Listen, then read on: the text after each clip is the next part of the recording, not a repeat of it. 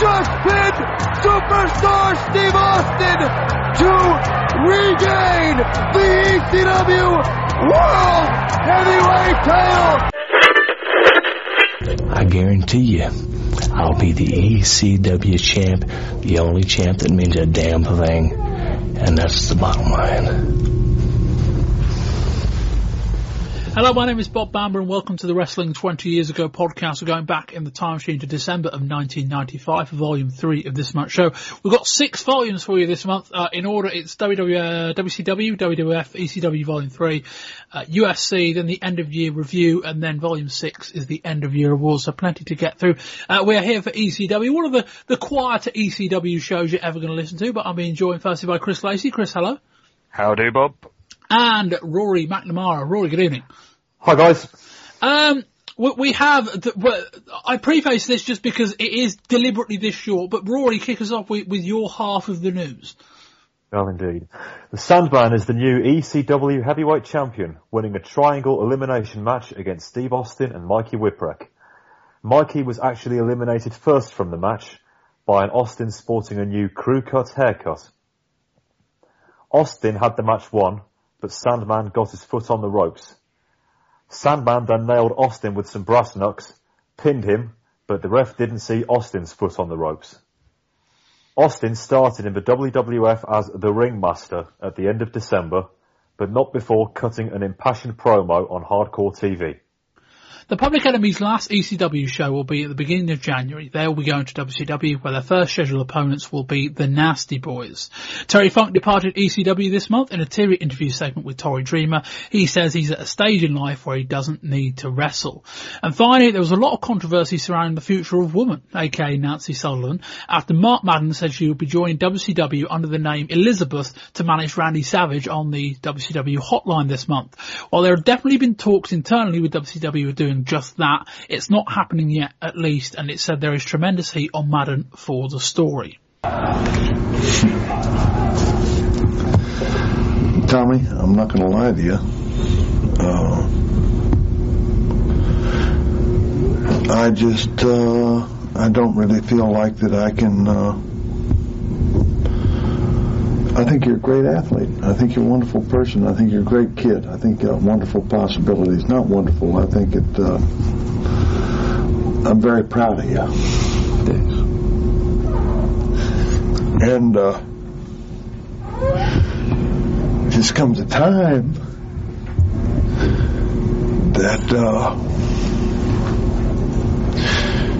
you know that I can't. Uh, I really don't feel that I can be a help to you. And I love the people up here at Philadelphia. I love them so much, and and, and they and each and every one of you out there have been so good to me. It, uh, been wonderful. But there comes a time that you have to go ahead and go, and uh, it's about time for uh, for me to go ahead and uh, get out of the business.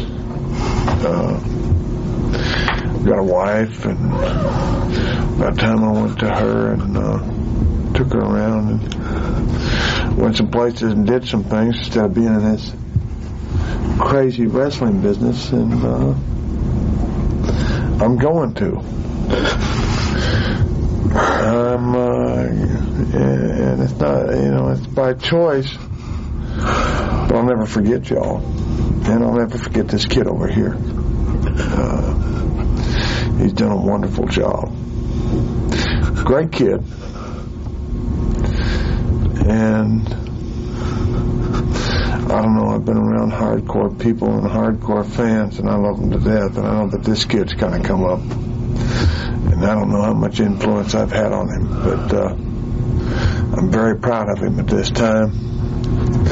And I wish I had the uh, the same ability, ability that I had a long time ago, and the same old desire that I had, and everything. And uh, whenever I was young, I was, I was pretty good, Tommy. But uh, uh, that's times past.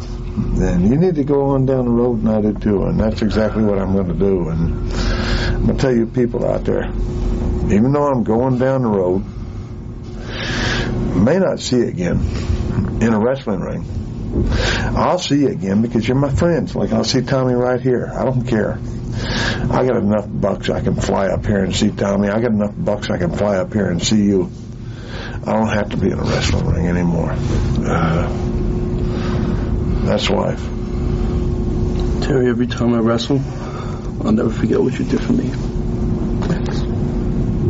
Well, I was there, Tommy. that's all that counts.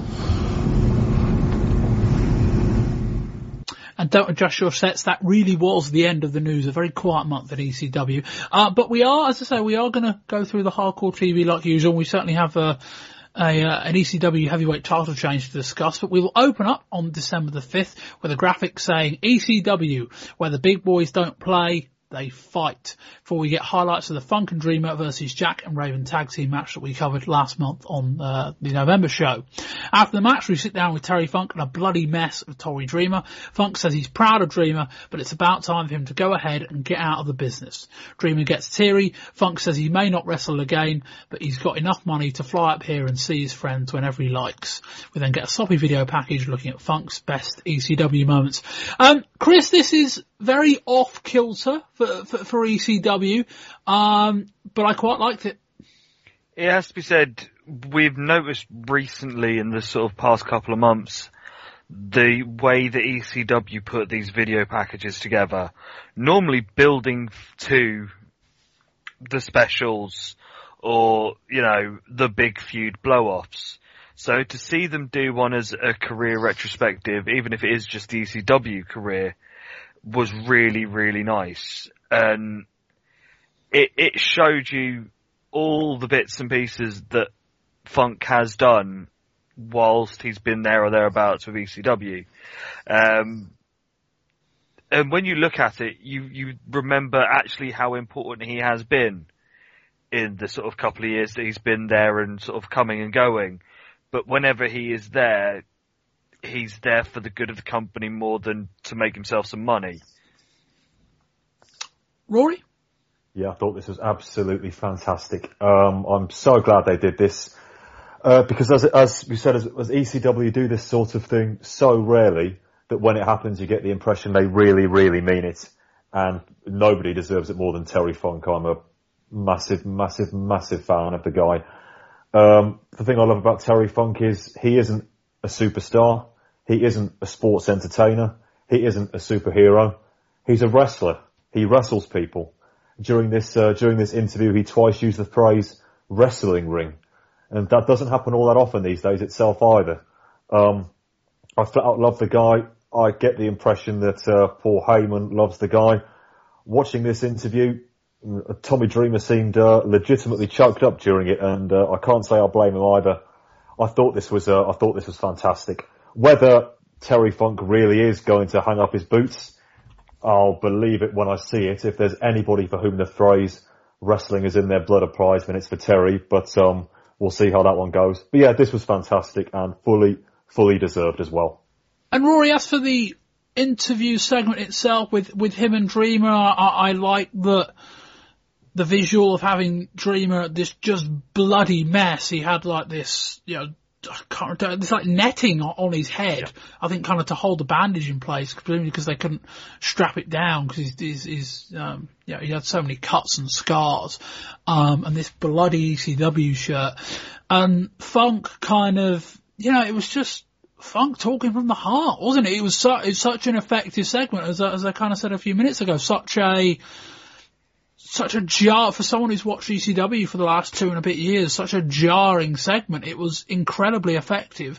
And I also like the fact that, well, yeah, no, I do, I, I like the fact that they, and I think Funk would have probably wanted it this way, um, would have been that it was just the opening few minutes and then they pivoted out of it, they showed a quick video package and then jumped into an interview with Dreamer and then they carried on with the show. What do you think of the interview itself? Um, I thought it was uh, very, very, very interesting. Actually, I think Dreamer in particular, this is going to help him a lot.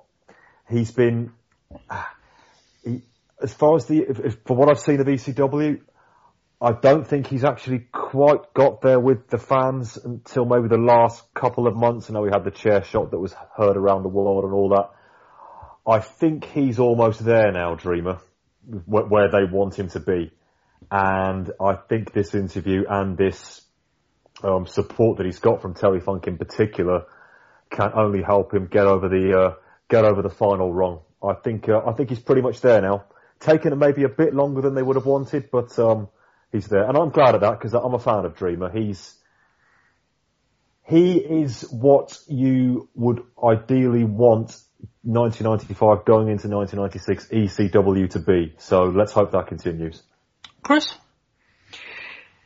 it it was. I've heard Funk give these sort of emotional sort of interviews where he says that he's going to call it a day so many times because he, he did two in like about eight months in WCW NWA back in 1989, which obviously I've watched for Mobile Project, and it's one of those things of you can't always believe what he says, but how he said it and the reaction of Tommy and what Tommy was saying as well, this really could be him calling it a day. You know, and part of me thinks that he really should because the way that he's been wrestling for the past five or six years, especially the stuff he's been doing in Japan, you know, with the death matches and the explosions, he doesn't need to do it anymore. You know, let let the younger ones take that sort of level of risks and hurting themselves. You know, you don't need to do it anymore. So Tommy may be taking over his mantle of being, yeah. you know, that lovable wrestler that will also have that dangerous side to him. You know, if of all the people to take over the mantle of the being the good guy that is hardcore, Tommy works for it, and this promo makes you feel that Tommy wants to take that legacy. Dreamer cuts a promo with Joey Styles. He said he was born hardcore and if he has to, he will die hardcore. We then get a recap of the Mikey Whipwreck, Sandman and Steve Austin rivalry followed by highlights of Austin versus Mikey from November to remember. We cut to footage from Reading, Pennsylvania. It's shot like fan cam footage, like it was also a camcorder. Uh, Bubba Ray shows some impressive moves for a fat white man, so much so that Rocco Rock offers out a handshake, but as he turns his back, Bubba hits a reverse atomic drop. He grabs the mic and says, my name is but, but, but, before Grunge nails him with a cookie sheet, he then says, my name is Bubba Ray Dudley, before hitting the canvas. Steve Richards interferes, nails Rock with a super kick, but Rock kicks out. The enemy grab a victory by roll up. Uh, then it kind of descends into well chaos really. Uh, we get run-ins from Richards and Raven, the Eliminators and the Pitbulls. Grunge goes down after clashing heads with Richards. Richards goes down saying he's broke his arm. Then out come the Heavenly Bodies. They're hammering at everyone with chairs. Joey Styles reckons Raven is calling the shots when. Uh, uh, Chris, uh, uh we'll, we'll, talk about that in a minute, but I'm, I'm getting a bit. I don't know pissed off is the right expression, but I'm getting it, you know, for, for all of ECW's, for all the good things about Joey Styles, uh, he jumps ahead of himself a fair few times in a way that really doesn't feel natural. Yeah, because obviously we know that he does the uh, announcing for matches like this, especially the sort of fan cam stuff, isn't done when it's getting to, when the match is on and getting taped. This is all done in the studio afterwards. So yes, he knows where this is going, and yes, he he probably knows, you know, what the bigger picture is.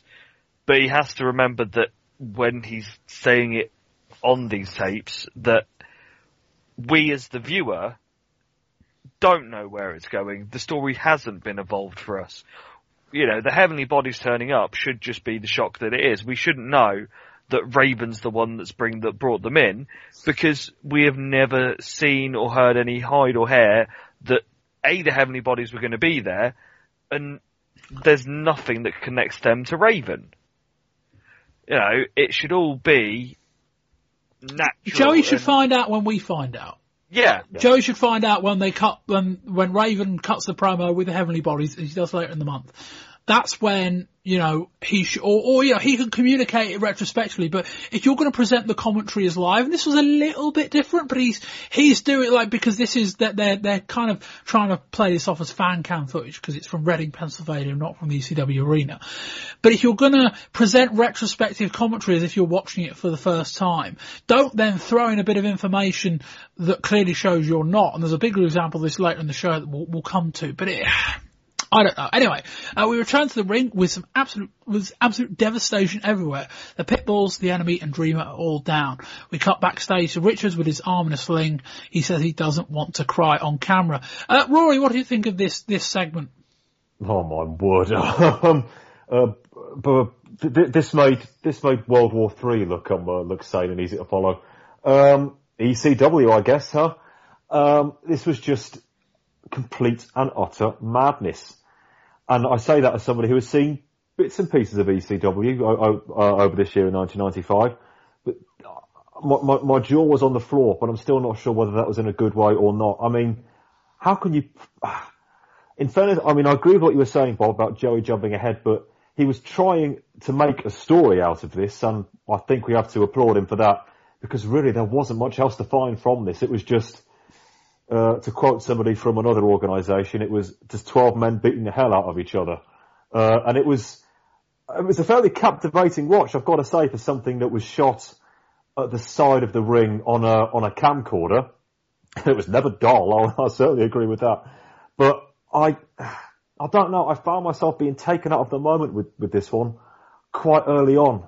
And even as a, as so far somebody who's been a fairly casual, um, ECW viewer in 1995, I felt slightly desensitized to it.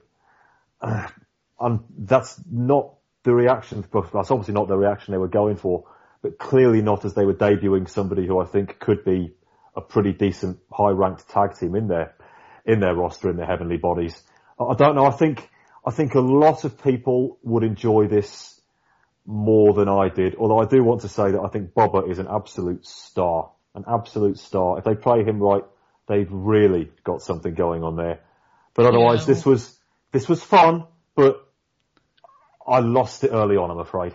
Yeah, we'll come to a, another Bubba Ray Dudley segment later on. Uh, Chris, um, yeah, I, I, kind of find it hard to disagree with Rory, even as someone who's, you know, watched ECW religiously this year. As effective as this segment was, it was like, okay, this is really difficult to follow.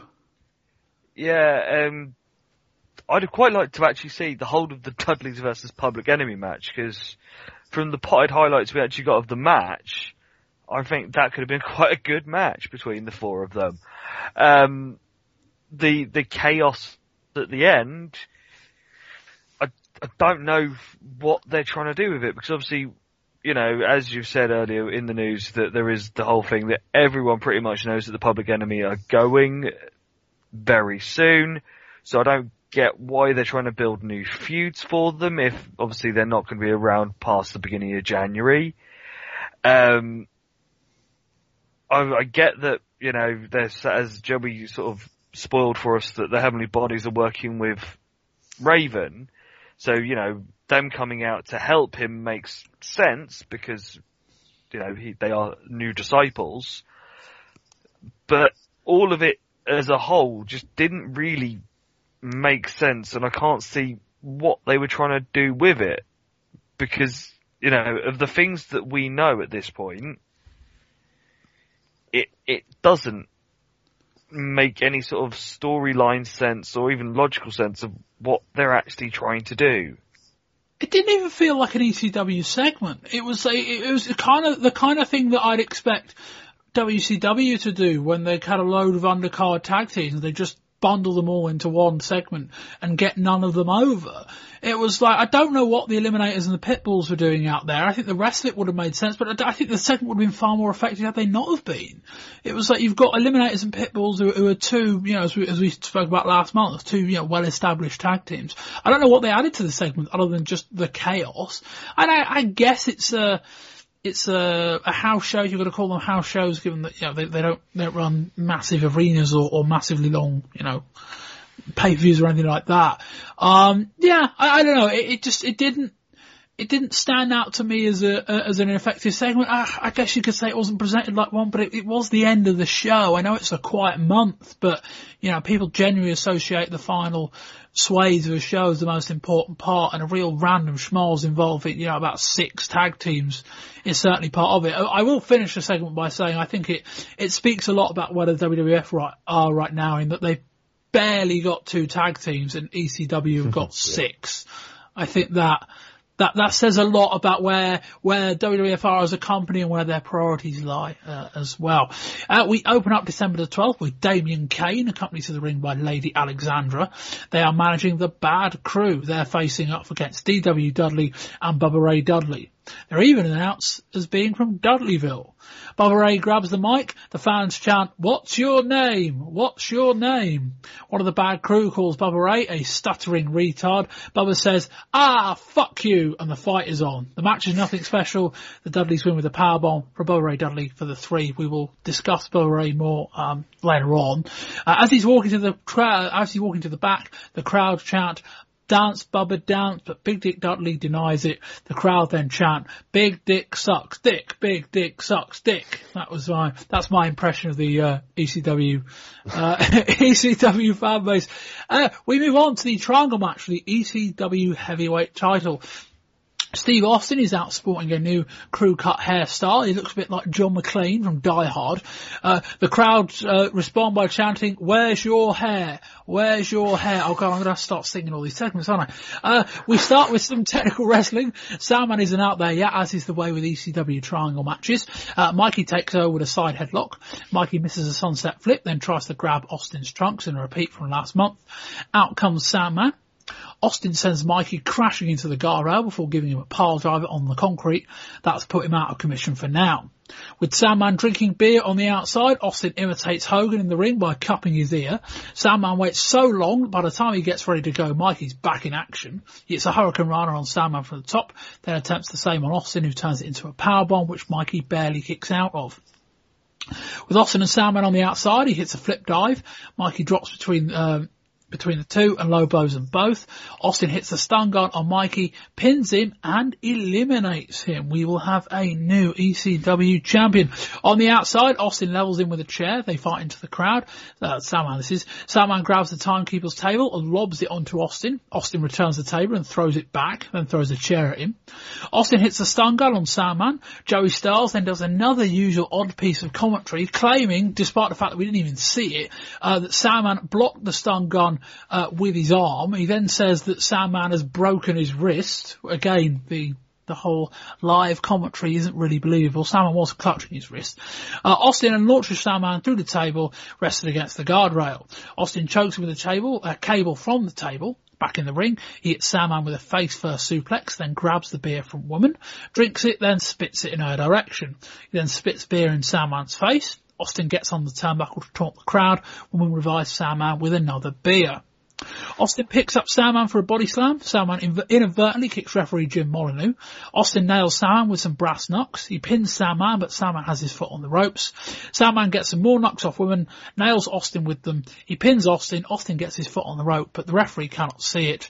Sandman is your new ECW champion, and the and woman now has control of all of the titles within ECW. Rory, what do you think of this? Uh, the proverbial match of two halves here, or about 40, 60%. Um, there's before Sandman and there's after Sandman. I thought the uh, seven or eight minutes we got with Austin and Mikey were really very good, actually. Um, Austin isn't quite back to 100% yet. He was moving a bit gingerly around the ring. It's certainly not the Austin we saw having those instant classics with Steamboat last year, but uh, he's definitely getting there. Uh, I really like just quickly. I I really like there were two I think moments at the beginning of the match where he actually shook Mikey's hand. I think that was really important in um, looking back on it now because now Mikey's lost the title. Um, showing him that respect during the match gives them something else to build with Mikey here because otherwise I fear he might be forgotten about quite quickly and they shouldn't. They need to recapitalise. So I thought that was very nice especially given Austin's being booked uh, booked as a heel. And their work was good. It was nothing earth shattering, but uh, it was pretty nice. Some de- some decent mat stuff. uh, a couple of decent high spots, and um, I thought Mikey in particular acquitted himself well. And uh, I, I, I enjoyed that. But then, Uh, Rory, I'll, I'll chop you off there. Uh, I'll just move to Chris just to, to, to get his opinions on that, that same chunk of the match. the the as as Rory was saying, there is a definite two sides of this match. There's uh, BC and AS or BS and AS even. Uh, Pre Sandman was awesome. You know, it showed Mikey wrestling and not just being the underdog and fluking stuff. As Rory said, Austin doesn't look at his best. Obviously, we know this is only his second match back since his injury. He's also not working with, well, you know, uh, as much as we say the bit before Sandman came out was quite good, although I don't think I, I thought quite as much as you did, and the bit where after Sandman came out was not very good. He's working with two pretty experienced guys, so it's difficult to look at your best when you, you've got not a lot to work with. Mm. But obviously, the you know, as soon as Sandman comes out, the it stops being a wrestling match and it becomes a brawl. Um, obviously, once once Sandman's there, it it's no more sort of headlock takeovers and and chain wrestling. It's more let's just swing right fists about and throw people outside and into the barriers and over the barriers. Yeah, I didn't. I didn't. Yeah, I, don't think I was quite as high on the on, on the Mikey and, and Austin part of the match as you guys were. That probably reflected in my lack of notes of, of the uh, uh, of the first third of the match. I don't think it was quite as long as half and half. I might have to get the the stopwatch out and have a look. But yeah, I mean, it, it was fine. You know, I I think both Austin and to a lesser degree Whipwreck owed each other a little bit more, having had a okay match at November to remember. I'm not sure it was any better than that. Um, given that they had eight or nine minutes, it kind of fizzled out. Uh, this was certainly an improvement on that, and I think it's, you know, it was easier given that they knew it wasn't going to be very long and, and they could, they could wait for the right moment and Sandman could come out and then they'd have a lot of, uh, histrionics. Uh, and Roy, and then Sandman came out. And then Sandman came out, and then, and then, uh, the guy just sucks. I was thinking for days, what else could I say? But the guy just sucks, and he knows he sucks. But the crowd must know he sucks as well. But they love the guy, so I must be missing something. But those spots were just, oh, were just terrible. He can't, he, the amount of times he's taken a bump over the top rope in the last year, you think he would have learned how to take it properly, but he, he, he can't even fall over the rope without it looking rubbish. And then we had Mikey being pinned first, which I'm still in two minds about. It's, it was giving the impression that despite him being the champion, that he was third wheel here with uh, the guy from WCW and somebody who is who has been ECW the entire year and a former champion. Did I like Mikey being pinned first? I didn't, but I suppose for the way they eventually told the story, that's what had to happen. And again, like I say, I hope they have something else coming up for Mikey pretty, pretty quickly. He doesn't get bumped down to the mid card or, or worse. Chris, then we thoughts, had, thoughts um, on, uh, yes, Chris- sorry, sorry, Roy, I'm just, I'm just No, no, structuring go. this match review slightly different. So, Chris, thoughts on, uh, Mikey's elimination? premature, but I suppose at this point you've got the story from Mikey wanting a rematch because he wasn't pinned by the guy that became the champion. But I suppose the finish they went with makes more sense with it being Austin and Sandman, as Rory's just said, than it being either one of those pinning Mikey and the foot being on the rope bit. I don't think it would have worked with Mikey because the whole point of Mikey being the underdog and it not being seen as a referee decision, I don't think that really works. That'd be more of a heel way to win than doing it on your underdog babyface.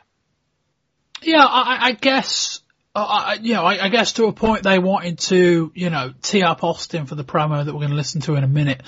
Um, so I, I guess it made more sense that they could have a nefarious finish and they wouldn't want Mikey the babyface to have any doubts over his championship. So I, I guess it probably made sense that they went with Austin and Sandman in that theoretically at least, Sandman could have this finish and get booed, as as Roy alluded to. Not that there was a massive babyface pop when he won the title, but Sandman, uh, as a as a rule these days, is getting cheered by by a lot of ECW fans. But I think the idea was they wanted to give Austin some ammunition for what we're about to hear, and it made a lot more sense for uh, to do it than Austin. Um, Roy, I, I, I won't cut you off again. Talk to me about the final third half of the match. Oh, with pleasure. Um, and then, it uh, fell outside the ring as it, it, was always going to. And then we had the inevitable but very perfunctory weapons brawl with Austin and Sandman. Austin, and this might well be connected to his injury, but Austin didn't look comfortable there at all.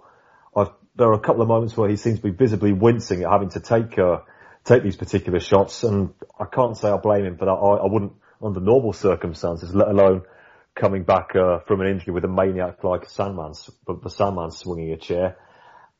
It, it, it seemed like they had, they thought, okay, uh, this is an ECW title match. So far we've pretty much kept it in the ring. We'd better get the weapons out now. And you could also say that is a general flaw of ECW itself. And, and also a result of having Sandman as one half of the match, we kind of need to cover for his flaws. Yes, absolutely. You ain't going to get any. You're not going to get any 450 splashes here. If I, no, I shouldn't give them ideas there, should I? Really? Um, and it was it was pretty tired. And then after that, for five minutes, simply because we had to do that for five minutes, we ended up back in the ring with a finish that Kevin Sullivan could have booked. And I don't think that, as, as the old saying goes, nobody gets over. Austin goes goes for a swing. Oh, sorry, um, Austin hit the stun gun, goes for the pin. Then we get this mythical Sandman arm injury that Joey Styles clearly just made up on the spot. Gets his foot on the ropes. Brass knucks are thrown in. Referee doesn't see it. I say straight out of Atlanta that finish. And Sandman gets a tainted win. Yes, the Sandman's a bad guy, but so's Austin. And, and I know, and again, the Sandman is the Sandman but especially for a, a title switch, that felt pretty lackluster to me. And the crowd gave the standard pop, quick pop they did for Sandman, but I think the crowd died pretty quickly after that. The Sandman got a brief promo, got on the mic, nothing much really happened with the crowd after that. I think it killed them, and uh, they could have done this very, very differently. The finish fell flat, and um, for a title change in particular, that's not what you want. Yeah, um, hard to disagree with much of that. Really, I, I, I yeah, I don't know quite what they achieved, but I, I guess the the thought was was that one it, from a from a live crowd perspective and to a point if you're watching on on, on TV they didn't they didn't present it as if it had happened already. They presented it as if it was was uh, was something new. I guess the thought was Austin pins Mikey ah Austin's going to go over. So they you know moved it across to Sandman. And, and just to clear something up, as much as Austin has now left ECW, um, this was still the plan, whether he was going or not. They, this wasn't a case of we were going to give it to Austin, now he's going, we, we, we didn't. Um, this was still the plan, so I read. Um, but yeah, I, I don't know whether it was the thought, well, people think Austin's going to win, we'll, we'll surprise them. Chris, I, I think if, if that was the attitude, then, I would have surprised people. Like, I'm not saying have Sandman mow over Austin clean, but there there are ways, there are finishes you can present where Austin gets unlucky or Sandman just gets this wild bit of luck where Austin slips off the turnbuckle or whatever. Like, if you want to present Sandman being a fortuitous champion, I kind of would have done that. I don't know that they achieved anything with the finish they went with. No, um, it, it the thing is, Sandman is best for being mega violent and, you know, swinging that cane around and doing that dreadful leg drop. You want to put him over and, you know, get him to beat him, you know, get him to do a, a chair shot or a cane shot that is, you know, square on the, in the sort of sweet spot of the head. And, you know, it puts down Austin for the free count and then, you know, Austin gets up and do that would have worked better than this. Um, the one thing I do want to add though is if Joey Styles can tell a broken limb from that distance. he needs to be, you know, like a paramedic or something because he could save so much time going to sick people and go, let me just look at you. No, there's no broken bones. You're fine. You can go in normal A&E oh, that's broken, get him straight into surgery. it's a weird attention to detail that you would think if any like, organisation would be on top of it at BECW. But Austin drops Sandman on the guardrail, and I, I kind of met, referenced it in my notes. Like, Sandman is between the guardrail and the camera. You can only see his back. And Sandman kind of half turns, you still can't see his arm. And Joey's like, oh, Sandman blocked it. And it's like, did he? And then so it's like, oh, he's broken his wrist is the fact that the wrist that he breaks, obviously we see him later in the month with it in the cast, is the one that is the furthest away from the camera, covered by his body, and there is no way anyone would have seen that. So, as I said, Joey must have some serious x-ray vision that he can see broken bones, and he's wasted as a commentator. He would be much more uh, suitable for a role in medicine.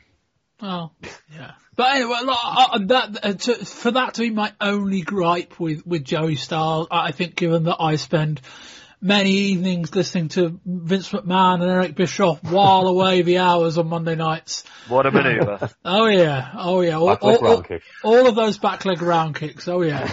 um, Rory, I, I get the thing, I know the answer. Um, I, uh, champion again, like, I don't know. I, I, I, don't know what the plan is here.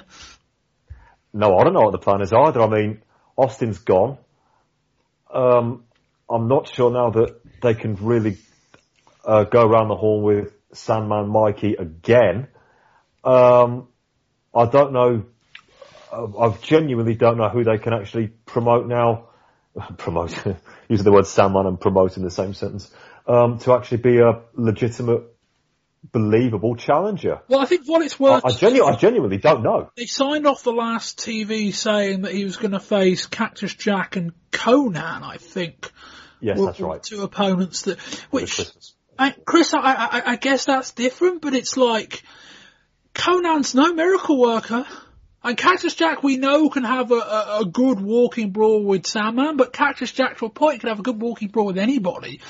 But we've we've done that. Like I, it, it's not that I necessarily massively disagree with putting the title on Sandman the first time. I remember back in, I think May when he, when he, April when he won it, I remember saying, you know, it opens up a load of possibilities because you can have this believability that Sandman can lose to anybody. And I don't think, particularly think they capitalised on that. But once he lost the title, I don't know that I would have been in a hurry to go back to it, Chris. No, as, as we said when we did the retrospective on his title run, it was so meh of a run that at no point was he, there was times when he wasn't even the main story or element of his own matches. See the match with him, Too Cold, replacing Mustafa and New Jack against the Public Enemy and Mikey. Him and Mikey wasn't the story in that match. It was the Gangstas and Public Enemy. He was the, he was the third wheel as the world champion in a match that he's in. And I really can't see it being any different this time because in the two months that he's not been the champion, it's not like they've done anything different with him. The only thing they've done is put him with Scorpio as the tag team champions. So woman has all the belts in her possession as such. But it's not like they've done anything with Sandman to make him anything that makes me think he'll do anything better than what he did in the last title run. And he's still awful. He is still so very awful. It's a it's a weird presentation juxtaposition to to try and attract people to this. You know, you're trying to sell tickets and right, you know, they'll, they'll set out the ECW arena all, all night long, but you're trying to tour, you're trying to expand, you're trying to grow on the likes of Guerrero and Malenko while they were here, the likes of Mysterio and Psychosis while they're while they're here, on this great wrestling and and you've got all this wacky and edgy stuff going on that's really different, and then your main guy is that should be everything you hate. I mean, he's over. I'll give him that. But like, 911's over. I wouldn't give him the title. 911's great in the role he's in. I think Sandman wouldn't be great in a 911 role necessarily, but Sandman would be great in a role. I just, I don't think this is it, but I said it the first time. I'll say it again. I don't think this is going to be a long title reign. I, I hope I'm right. Ro- Rory, quick, quick thoughts? Yeah, just say it flies in the face of Paul Heyman's whole modus operandi, which is accentuate the positive, hide the negative. Um, Well, in many ways it doesn't in the sense that they managed to get a guy with almost no wrestling ability very popular in front of 1500 people. So in many ways it, it, it's, it's exactly what that idea is all about. But I know what you mean. yes, because, well, yes, he still needs to have a positive to accentuate, and uh, I'm struggling to see what it is. I mean, I could walk to the ring drinking beer and smoking a cigarette, you know what I mean? And I'd be able to throw a, a throw a half decent short arm clothesline at the very least. But again, he's over. The, the fans love him. That, I mean, there was a, at least two or three big chants during the match of Go Sandman. I'm, like I said earlier, I must be missing something, but they love him. So in that respect, at least, I can understand them putting uh, putting the belt back on him. But um, I I think that they're not going to be able to go to this particular well too many more times. And in the show, the Heavenly Bodies join Beulah on her box segment, and then Joey Styles uh, back, you know, in the uh, in, in, in, the studio bit, if you want to call it that, uh, says Sandman has broken his wrist. Jo- Mystic Joey was right. Moving on to December 19th, we start with a near full showing of the top match from last week. Uh, we then get this Austin promo. You know, for the last six or seven weeks, Everybody's heard me come out here and bitch and complain and sing a sad song about getting treated like a piece of crap in WCW. About how I never got a title shot. About how when I was a U.S. champion, the number one contender, I never got a damn thing. I come right into ECW, run my mouth a little bit, and get two title shots. And man, I dropped the damn ball. Mikey Whipwreck went and pinned me one, two, three. And then the Sandman did the same. You know, I just got off a long layoff. I just came back from an injury that would have put a lot of people out of the sport. So Mikey Whipwreck, when you beat me, even though I was damn near crippled, even though I hadn't rehabbed this damn arm, and even though that was my first match back, you still beat one of the best wrestlers in the world, and that's the bottom line. The same man, the same goes for you, man. Second time in the ring, I drop the ball and you get the win. Now my damn foot was on the rope and I was about to blow chunks at the end of the match. I'm out of shape, but man, I'm out there pounding the pavement it was a lucky day, man. You pinned Steve Austin one, two, three. After coming back from such a layoff, it makes you want to think, man, as hungry as I am, it makes me want to sit back and take a couple of more weeks off after I've been off for months because it seems like, man, maybe I can't cut it anymore. Maybe Steve Austin is never going to be the superstar that everybody thought he was going to be. You know, I come up here at Philadelphia and it's cold. And I'm listening to Joey Styles and sure he's cutting edge and he's got a smart ass attitude and he actually knows the names of the holds. But god dang it, man, Eric, I'm telling you, I miss you, man. I think you're Joey Styles is good, but man, I never gave you enough credit. I think you're one of the best. You never got your dues as one of the best announcers in the sport, and I'm telling you right now, man, I think you're great. I think you ought to get announcer of the year. Eric, I love you, man. Take me back because I ain't got what it takes to get it done in ECW, man. Oh yeah, take me back to WCW. Let me be a mid-card wrestler. Let me just scramble around. Let me get no dues. Let me, don't give me nothing. Treat me like a piece of garbage. Feed me garbage. As long as you send a weekly check, man, I'm gonna be happy. Yeah, that's what I ought to do, Eric.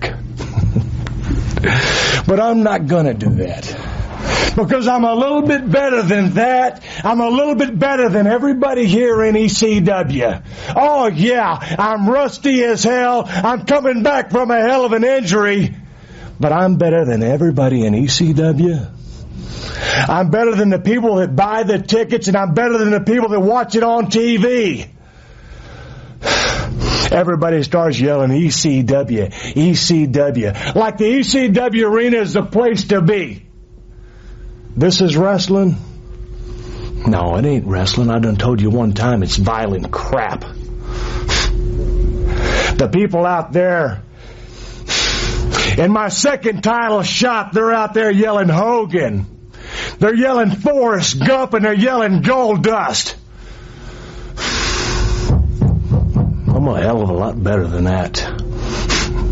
You people get up every morning, you throw a ham and cheese sandwich in a metal lunchbox, you punch a time clock, you let some off yell at you for nine hours, then you punch out and go back home to some hag. I'll never do that, man. Man, I'm telling it like it is. I got beat twice. A comeback attempt and got shut down twice because I wasn't half the wrestler that I'm supposed to be and that everybody knows out there in TV land that I am. Man, I'm flat out disgusted. I'm disgusted with myself. I'm disgusted with the last four years of my life. So I'm going to take a week off. I might take two weeks off. I don't know how much time I'm going to take off, but I'm going to get my act together. Because all this that's gone on for the last few weeks and for the last two weeks of my life isn't where I'm supposed to be. So everybody out there can think exactly what they want. I bitched about not getting a title shot for four years, get two thrown in my face, and get shut down twice because I'm not where I should be. Well, Sandman, Whipwreck, whoever has the title, on my next shot. I won't be denied because you can't deny me. The only person here that can deny me is myself. And as I've worked hard to get back to where I should be, I haven't done it yet. But when I do, man, I'm telling you, I'm going to be the ECW champ. I guarantee you, I'll be the ECW champ, the only champ that means a damn thing. And that's the bottom line.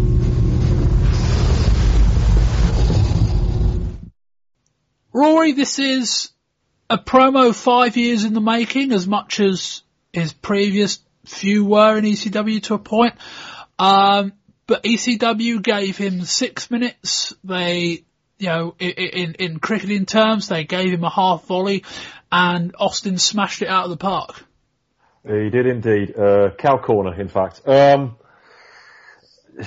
no, no, no wonder he got so bitter, as they say. Um, this was another terrific one not quite on the level of, nah, maybe that's for somebody else, but not far off. Um, can, I mean, one day I'd like to see Austin sit down for two or three hours and talk about his WCW experiences. I bet there's a fair few volumes in that.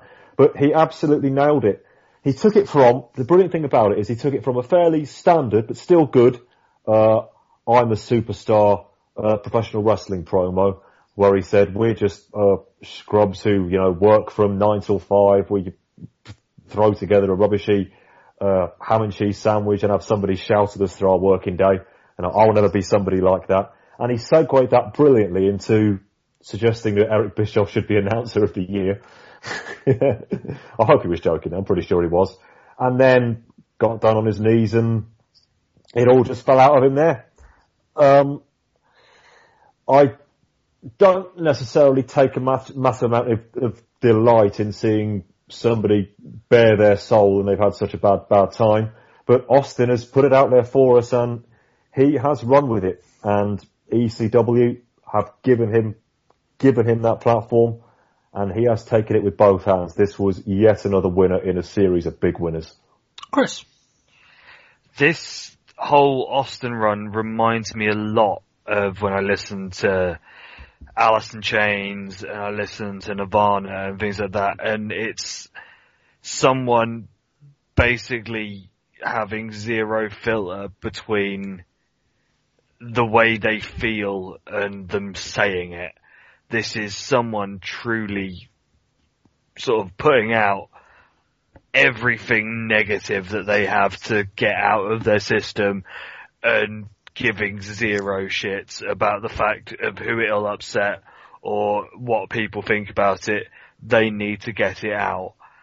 And as Rory said, going from the dusty it just isn't for you promo to, you know, showing him doing the Hulk Hogan impression on that first time we saw him. The, you, you've had even moments of his comedy with that promo where the big boys play with themselves and, you know, Monday Night Snore. I think it was big boys play with each other. Yeah. Big Um, boys play with themselves is a very, very different connotation. But obviously, you know, in those promos we have seen every aspect of, of him, but we've also get this one where you, where the, you see him looking in the camera and it comes out of his eyes that it's real, it's, it's, this is stuff that really is, you know, eating him inside. Yes, the two matches that we've had out of him aren't five star classics, but it's because he's not fully fit. You know, give him another month or two if he was kicking about, we'd be getting classic matches out of him. I'd probably guarantee that, you know, once he is fully fit and, you know, knocked off the ring rust, he would be awesome again. Um, knowing that he's now off to Vince, I don't know what they're going to do with him. Ringmaster does sound like some sort of magician. Yeah, it, it's very much what's what's crazy character is Vince putting him as because we've seen some uh, horrid things this past sort of year or two. The, the only With- positive thing I can say right now is that the only thing I have read is that he debuted at a WWF taping as the ringmaster. There was no detail surrounding it, so I'm guessing if it was anything that abhorrent, we would have heard about it. Yeah, so you know it's not Al Snow in some strange mask and calling himself uh, what's it he's gone? Avatar, was that right? Avatar, yeah, or you know putting him as a binman or some craziness like that. So you know the future is there. He he could you know if given the right level of trust by Vince to go forward, he could be a revelation in WWF.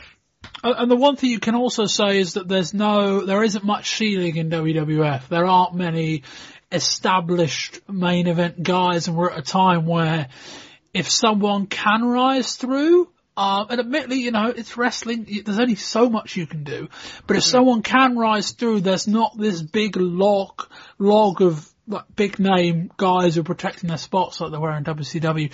Uh, we were going to kind of do this discussion at the end, but we, we, we might as well do it now really about Austin. A- a- As for the promo, I really liked it, and this is going to sound a weird explanation. I liked it because it wasn't a great wrestling promo, and that might sound weird given that you just heard it, but a great wrestling promo isn't six minutes long. A great wrestling promo is coherent. It's the kind of thing that Cactus Jack would put together in terms of he will he will layer a story over the course of two, three, four minutes and kind of crescendo.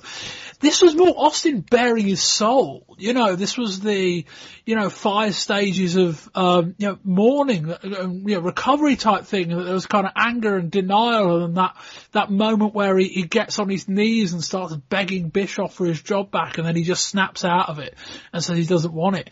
I liked it almost because it wasn't great because it was just so honest. As for as to whether this translates, I mean, he's not going to get five years preparation time for every promo he ever cuts. It's a bit kind of to a point like the, the Shane Douglas stuff in ECW last year in that Douglas was so good, you know, in part because he, he, he, to a point was cutting the same promo every month. And also to the point where the promos he were cutting were based on years and years of frustrations of, of, of misuse over his, his character and his persona. I think the same is true with Austin. And as we've seen with Douglas, as much as Douglas as Dean Douglas in WF has improved a lot. Um, yeah, you go back and listen to those early promos and kind of hear the promos that Douglas is cutting now. There's been a lot of improvement. Even though I re- now recognise Dean Douglas as Shane Douglas from ECW, because it's a character, because it's a character in a storyline, there just isn't that believability there. So I, I wouldn't expect Austin to be going in and cutting promos like this because he doesn't have the same ammunition.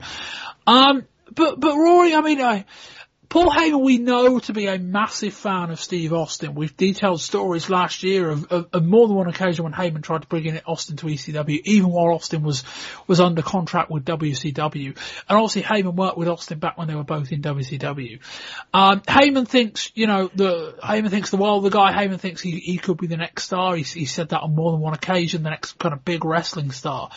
Um, we know he's not fully fit. We know that.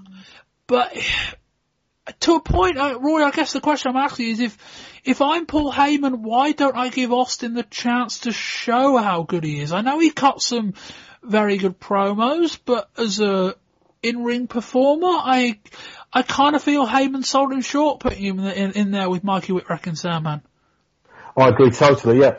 Um, as far as we know at this point, it appears that Heyman hired him after Austin had been given the boot from WCW, primarily to cut promos. He clearly knew that Austin had a grievance, and he had the medium for that grievance to be aired. And Austin wasn't fully fit for the first four. Oh, yeah, absolutely. Austin, well. was, Austin was, uh, was still injured. Was, as we know, Austin was injured when he was fired over the phone. He might have told us that once or twice, actually.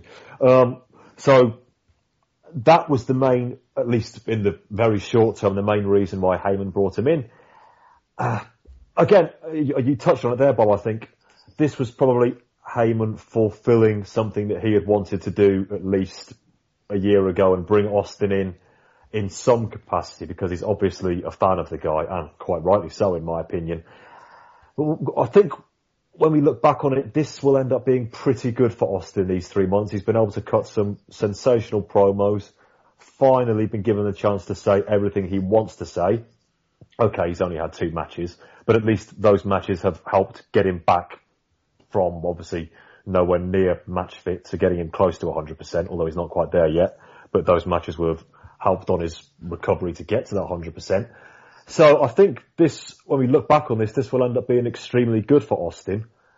However, I'm not absolutely certain it's at least not in the short term where we are now going into 96. It's going to be brilliant for ECW and Paul Heyman because Austin's come in, he's used the platform he's been given, used it brilliantly, and now he's off to he's off to New York.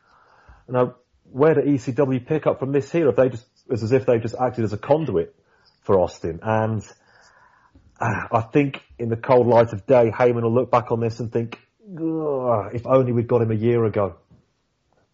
Yeah, Chris, would you have put the title on Austin? Uh, I think I might have. I would have if, once again, like with most things with ECW, if he'd be on a definite, I will be here for X amount of time. I don't even I think that would have mattered to me. I think I would have just given him the title and just said, look, come back next time. If you go, we'll take it off you. You know, even as a, as a one shot deal. I don't know. I, I, guess you might say, well, what difference does it make? I, to a point, I think if Heyman's, you know, if Heyman's, you know, vision ends up being true, I think you know, Austin ends up making a name for himself up in, in the WWF. I'd be inclined to try and capitalise on that and just say, you know, here's a guy who was alright, he was there for a cup of tea, but he held our championship. Um, and I think there might have there might have been another great promo had Austin won the title, and and, and you could have you could have taped two or three promos just to show week to week to week of him as champion, and then he loses the title, you could almost do it in similar circumstances how you did here, and then you can still cut the same promo. I kind of feel like, you know, I talk mm. about them putting you with different opponents. If he was going to be involved in a title picture, it would have had to have been these two. I just wonder whether, you know, you've got him there. The title doesn't mean a lot around Mikey Whipwreck's race. Why not? Yeah, putting it as you have there, I can see, I can see definitely a reason for doing it. And as you said, even if we're knowing that he's going to be off fairly soon, doing it the way you just said, you know, you have him beat Mikey in that first match, and then lose it as he has here, because I could definitely see, as long as he, you know, this ringmaster thing, as you said, isn't turning into something strange and wonderful in that way that WF do stuff, and if he's just there as a wrestler, you can quite easily put him in a feud with a Bret Hart. You could put him in with a Shawn Michaels. You could put him in with Razor. You know, any of your sort of mid to top level faces, he could quite easily come in. He's good enough of a worker that he can have a decent match with pretty much anyone. That, you know, Paul could go, look, we have made this guy better for a lack of a better way of putting it he's our former champion. Now look at him. He's having a feud with the WWF champion. He's having a feud with the WWF Intercontinental champion. You know, potential match of the year candidates with these guys and go, you come through us, we can get you places. And also to a point, you could almost start then, yeah, start imitating life by implying that ECW is almost a stepping stone to the big time. You know, look at Steve Austin. He was our champion and now he's, you know, doing whatever in the WWF. Same if you can sort of call back to Malenko and Benoit as well. Yeah. You know, they, they were there or thereabouts around the TV title. Now look at them, you know, there, there is, there is a way that knowing Paul Heyman the way that we have in this past sort of year, he will take anything and put a massive positive spin on everything that he can. He would have definitely used this as a way of promoting the brand to get young talent in. Probably pay them a lot less than, you know, the going rate is on that sort of back of you do well here, you can get to the big boys. Next up is Taz with Bill Alfonso against El Puerto Ricano. Alfonso gives Ricano some serious stick before slapping him. Taz steps in when Bill gets in over his head. The focus of the match is on Alfonso while the crowd start chanting, suck his dick Alfonso. Uh, Taz hits a T-bone suplex that looks vicious before locking in a chicken wing-like chokehold for the victory. Uh, Rory, we, we, me and Chris uh, did discuss on last month's show. Uh, what are your thoughts on, on the Taz-Alfonso partnership? Yeah, jury's out. If they want if they want Taz to be booed, then pairing him with somebody as hateful as Alfonso is a very wise move. I mean, no smart fans like Alfonso because the guy is just he just is he's a prick. is a heel. He is an utter prick. Absolutely right. His voice, his mannerisms, his stare. Oh, he, nobody, even in the most ironic terms, would would ever like him. So if they want Taz to get booed, then pairing him with uh, Alfonso is a sensible move. Uh, so I haven't seen absolutely everything leading up to this month, but I'm still not absolutely certain they've explained their pairing. I know Taz did do an in-ring thing last month. Uh, I still think there's a bit to be fleshed out there, but it probably, if they can, if they can make it make sense, then it will make sense if you understand what I'm saying. Um, and they've probably got a lot of places they can go with Taz as a heel anyway, which helps them out. But they need to explain things just a little more for me personally. But at least at the moment, I think it's going to work. But they need to see if they can hold it for a fair few months rather than it just being a let's get Taz some residual heat. Chris. I reckon if they do as they did in this match where Taz basically just murders that kid. And you've got Fonzie outside being a fucking spiteful little cock that can do nothing but garner hatred as he has no redeeming features. You know, you can use him as the mouthpiece. Taz basically can only sort of come in and just sort of be the muscle and go, yeah, you got a problem with what he's saying, and just batter people for that. A la 911 for Heyman, but in the opposite way. And, you know, you give him a couple of months of squashes killing people, then start feeding him some more established talent. Taz will live off the heat of Alfonso. You can do him doing some a few questionable things in his matches. You know, it would be an easy way to make Taz the major heel of the company because he is the in-ring representation of Alfonso. I think this is excellent. Um, I, you know, I kind of said this last month. It's it's great to have an act in ECW that everyone can dislike. Like, I, I struggle to appreciate Bill Alfonso at times because even I don't like him. Like that's that's kind of the levels of heat we're talking about here, and that I can sit here and with one half of my brain can admire what he's doing, and the other half can go, "Oh, what an absolute dick!" Um, you know, and, and it's Taz is kind of playing off of that, but I th- I think this is I think this is money. Like you know, the, the the one thing ECW has struggled with consistently is having a guy that fans boo because the more over a heel act gets, the more the ECW fans start to like him because they just respect the fact that they can play their characters so well. So it's this real kind of balance. You're always kind of constantly fighting inertia, and that the more you get someone over as a heel, the more they end up getting cheered. I don't get the feeling this is going to happen here. I think the ECW fans really, really, really dislike Bill Alfonso. And Roy, you're right. It's it was a little bit awkward with you know. I right, Taz Taz explained it about as well as I think we're going to get. He basically said, "Look, I got injured. Nobody kept paying me any respect, but but Bill had my back. I, I think that's the best we're going to get. Fair enough. Um, but it's it's what, what, the problem we had earlier this year was that Bill Alfonso was getting all this heat, and I remember saying, "Great, but where where does this pay off?" This is where it pays off. Like if you've got Bill not just as Taz's manager, but almost his antagonizer. Like uh, if if Taz gets in the main event ECW picture, which I imagine he will sooner rather than later, it almost shouldn't be Sandman versus feuding with Taz. It should be Sandman feuding, feuding with Bill and Taz in a weird kind of way is like the third wheel.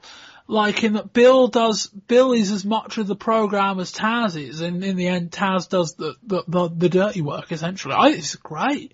Um, and there's some proper vitriol from that crowd. Like you, you watch reaction from the crowd when they're, they're chanting, suck his dick at Bill, and you look into the crowd and there's people, you know, flicking the middle fingers up at Taz. There's genuine dislike, and it's, it, of all the reactions that, of all this wide variety of reactions we get from the ECW arena, this is right up there. Uh, the only thing that they've hated this much was when Cactus put in that fucking rest hold. They didn't. The they only... didn't. They didn't hate that in this way. That's that, that was a different, close to that. Yeah, that was a different. This is this is pure anger from a lot of these fans. Like I, I think, I think the Cactus Jack stuff probably put, crossed the ball into what I was feeling earlier, in kind of that admiration heat in a weird kind of way, in that they're admiring how good he is at pissing them off. I don't think that's this. I, I think this is something else. But I, you know, big thumbs up from me.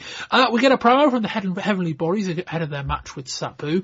Raven walks through. He says the bodies are two more disciples of Raven and that when they finish off the enemy, they get rid of two of his disciples. Bubba Ray Dudley comes out with the public enemy, dancing with them. Uh, the enemy go to join the crowd, but the heavenly bodies attack Bubba. Joey Styles points out that both Dudleys and the bodies are disciples of Raven, so he, you know, that thanks Joey because it did need explaining. Um, and you know, where where would Bubba Ray's allegiances lie with all this in mind? Um, the enemy returns to the ring and kind of like force the bodies to the outside. We get an extremely loud "Please don't go" chant uh, aimed at the enemy. Uh, Bubba Ray gets on the mic and says, "My name is But, But, But." Bubba fucking Ray, get your asses in here. They get in the ring, Bubba sees them off before dancing some more. After the break, the match finally begins and it quickly descends into a four-man brawl at ringside. Rock attacks Prichard with a keyboard, lays him on a table before going for a senton. Prichard moves and Rock goes flying through the table. Into the bleachers, Grunge nails, uh, nails Jimmy Del Ray with a full can of beer and a blueberry pie. We get a Tiger Bomb in the ring for a two by Prichard.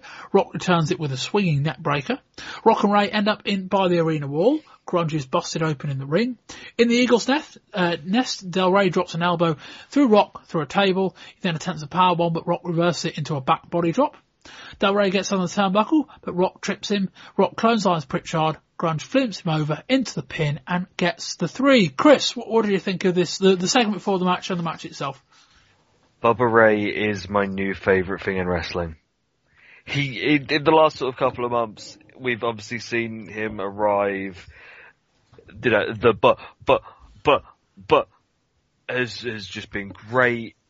And then now he is less a central member of just being one of the Dudleys and sort of, you know, being part of the whole group, and he is now an individual character that has clearly gotten over with the fans. The fans fucking love him. And it's easy to see why he is the right amount of comedy about him that also works, that he's backing it up. When he's in the ring, he's always uh, sort of decent in the ring and I just can't get enough of Bubba. I I think he may be a, a, sneak late entry into the awards for me as as newbie of the year. Interesting, Rory. Absolutely, couldn't agree more.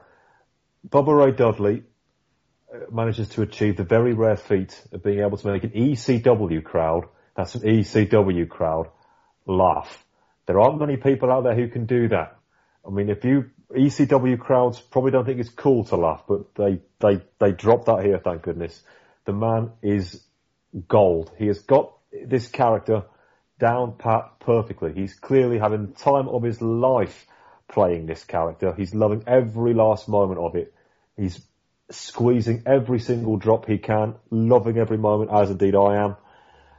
And the crowd absolutely adore this guy because it is something different. He's he's not just, you know, he's not Pitbull 2 shouting, I'm going to get you eliminators.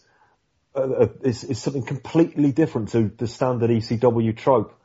And I just, my only concern, and you touched on this in last month's pod, this particular character, I still think it's got a way to go yet, thank goodness. But they probably can't keep doing this forever.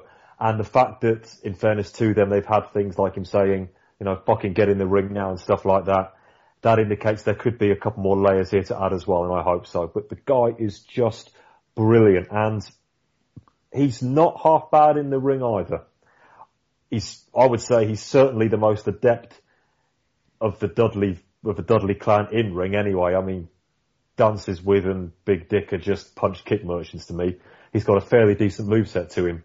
He's just fantastic. I, I could just sit here and just gush uncontrollably. It's absolutely fantastic. I, am quite looking forward to uh, the speech correction uh, vignettes that we're going to get, hopefully in the first few months of next year. I think that could be uh, a lot of fun. Uh, Rory, your thoughts on the match between the bodies and the enemy? Yeah, the match itself uh, was was okay. I'm, I'm, a fan of the bodies. I've, i like when they've been called upon in uh, in WWF. Jimmy Del Ray in particular is a, is a real talent. Although Dr. Tom can go as well, but I think Jimmy Del Ray has got a pretty full set actually. I'm I'm very impressed with him he can talk a bit too. Um, and Public Enemy are Public Enemy. They've been Public Enemy ever since they joined ECW. Uh, you know exactly what you're going to get, and we got it all here, plus an extra blueberry pie.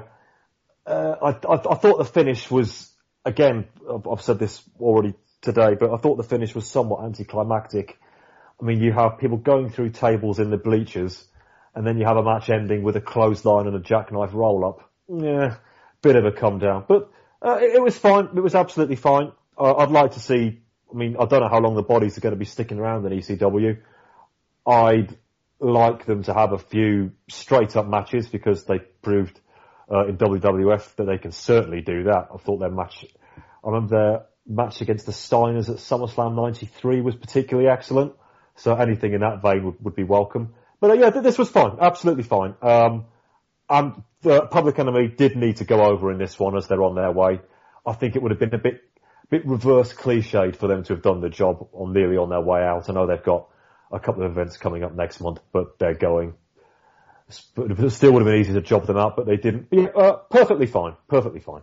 Yeah, full credit to the the, the, the fans who bought the full can of beer and sacrificed it in the match rather than drinking it, and the fan who bought in a blueberry pie and decided opted not to eat it, uh, in, in, the hope that the action would spill his way. Uh, Chris, your thoughts on the match? Uh, pretty much agree with what Rory's just said. Um, having seen obviously the Heavenly Bodies in WWF and sort of knowing that they are in-ring wrestlers and sort of that old sort of fashioned sort of tag team, to see them actually do go hardcore was really, really impressive. Um, I didn't think that that was going to happen. Um, I know that I was pre- pretty down on the Public Enemy sort of early on and not didn't really get it, but in this past sort of four or five months, I've actually quite got to a point where I'm really enjoying the enemy, and I actually don't want them to go because obviously, you know, great news that their opening match is the one that we sort of semi pre-booked last month when we went. Yeah, they go to WCW, uh, WCW, they can have a brawl against the Nasty Boys and it'll be awesome. But obviously we then decided that it would be better in ECW because they could be much more violent. So, you know, seeing them gonna be against the Nasties, yay. But at the same point, you're gonna lose half of their magic, which is the fact that they are so over with that crowd. Is that going to work on the bigger scale in a WCW? Are they even going to get enough time to even attempt to build anything like that sort of a reputation and that sort of a relationship with the crowd?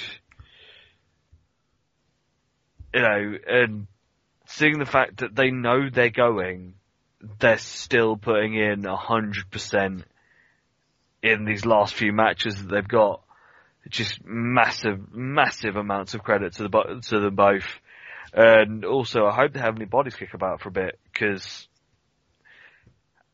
I think they are com- so different to all the other teams in ECW that the clash of styles between them and an Eliminators or them and a Pitbulls or, you know, them and Too Cold and Sandman would bring out a really good mix of a match as well. Yeah, um, not much more to add, so I'll keep my comments fairly brief. Um, I think that I, I agree. I would have liked to have seen the bodies in a more traditional match. Um, I hope we'll get that. Um, but this is this was a match about the Public Enemy. They had a Public Enemy match that was one of the better Public Enemy style matches. Uh, probably more for the crowd than it was for the people watching at home, and I think I think uh, from that point of view, it probably delivered. We end the show with ECW wishing everyone an extreme holiday. Bubba Ray Dudley then wished everyone a m m m m Merry Christmas. And the final episode of the year, we feature the Rey Mysterio and Psychosis match from the November to Remember show that we reviewed last month. Also an angle between 911 leveling the Eliminators after a match against the Pitbulls. They're going to do the match we, we spoke about last month, 911 and Rey Mysterio uh, against the Eliminators. Uh, Sandman says his broken hand won't stop him before stubbing out a cigarette onto the palm of his hand. We get an ident from Pat Kelly, second baseman of the New York Yankees, introducing ECW. Cactus Jack does a hardcore home movie. He lopped off his beard and mustache and he looks almost unrecognizable. And that's how we'll end the show and end this year for ECW. Uh, me and Chris are about to take the ECW segment of the uh, end of year review show, but a very big thank you to Rory McNamara for joining us this month, Rory. Absolute pleasure. Cheers, guys. Uh, Roy, you are on Twitter. I am indeed. You can find me on RorsDM. That's R-O-R-S-D-M. Excellent. And Chris Lacey? I am on the personal Twitter at Lacey555666. And obviously you can follow the, my personal podcast of Super Brawls, where we review WCW and NWA pay-per-views and Clash of the Champions. We have just posted Clash of the Champions 13, where we basically spend half the episode talking about stuff that we, that is not related to the show because the show's rather terrible, but it does have an awesome magic show in it halfway through with the Black Scorpion, and I do my best Inspector Gadget bad guy impressions because that's what the the voiceover of Ole Anderson for the Black Scorpion sounds like. And hopefully by the end of the year as well, we will have out the uh, the Starcade 90 episode, so we will finish the year at the end of 1990. Excellent. We, we, we finished the show with, with, quite an interesting story. I was at work today, um, and, you know, they invited me out for drinks and not that I need an excuse to get out of any kind of, you know, anything that involves being sociable. I don't generally like to go, but when I got when I've got a genuine reason, it's beneficial. So I, I did the honest route. I said I can't go. I'm doing the podcast. So they asked me, "Oh, what's the podcast?" And I, you know, try to explain to people who clearly didn't know a lot about wrestling in about 30 seconds what I did. Um, and in the 30 seconds, Matt, who sits opposite me, who asked for a quick shout out, if he ever gets this far, well done. Um, Googled my name and the word podcast and pulled up the show. I didn't mention the name of the show or even particularly what it was about. Um, and he hit play on the first show that he saw because he was on the wrestling20years.com website, which is our Podbean site. He clicked play on the first episode that he saw, which was the ECW show from November last month.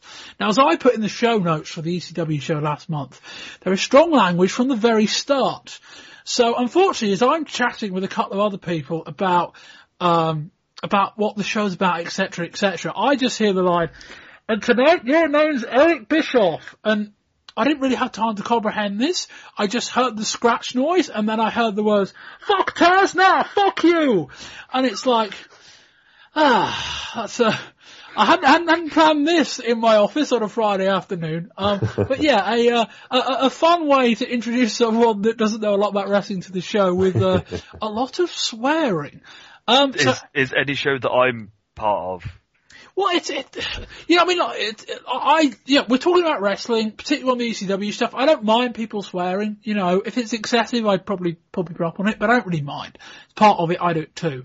Um, but given that it was they were part of the promos and part of the opening segment, I just thought, you know, I'll mark it as explicit on iTunes in case someone clicks on it by accident or whatever um, you know, I can, I can cover my back and say, look, you've been warned. There's a lot of swearing right from the outset and I put it in the podcast notes. Uh, but I wasn't expecting that. Um, and my own fault for putting the line, fuck Taz, no, fuck you, uh, in the, uh, in the opening 30 seconds of the show. Anyway, quick, quick funny story to finish. Uh, you can find us on Twitter at Wrestling20YRS. You can find me on Twitter at Wrestling20YRS, Facebook.com forward slash Wrestling20YRS, Wrestling20YRS.com, uh, where everything else, iTunes, RSS, email subscription, uh, all the other stuff. Uh, yeah, we've got a lot of shows to this month. We're about to tape a bit of uh, Volume 5. Volume 1 is WCW looking at Starcade. Volume 2 is the WWF looking at uh, In Your House 5. This was Volume 3. Volume 4 is a trip to UFC uh, in December 95 looking at UFC Ultimate Ultimate. Uh, volume 5 is the end of year review show. We kind of split, you know, the end of year review show last year was so long, we've chopped it up. Um, so the end of year review show will be volume five, uh, which we're going to record in chunks. And then volume six, we're going to do the end of year awards. So that's what you've got to look forward to. Anyway, I have been Bob Bamber. This has been volume three of the December 1995 edition of the Wrestling 20 Years Ago podcast. And until next time, goodbye.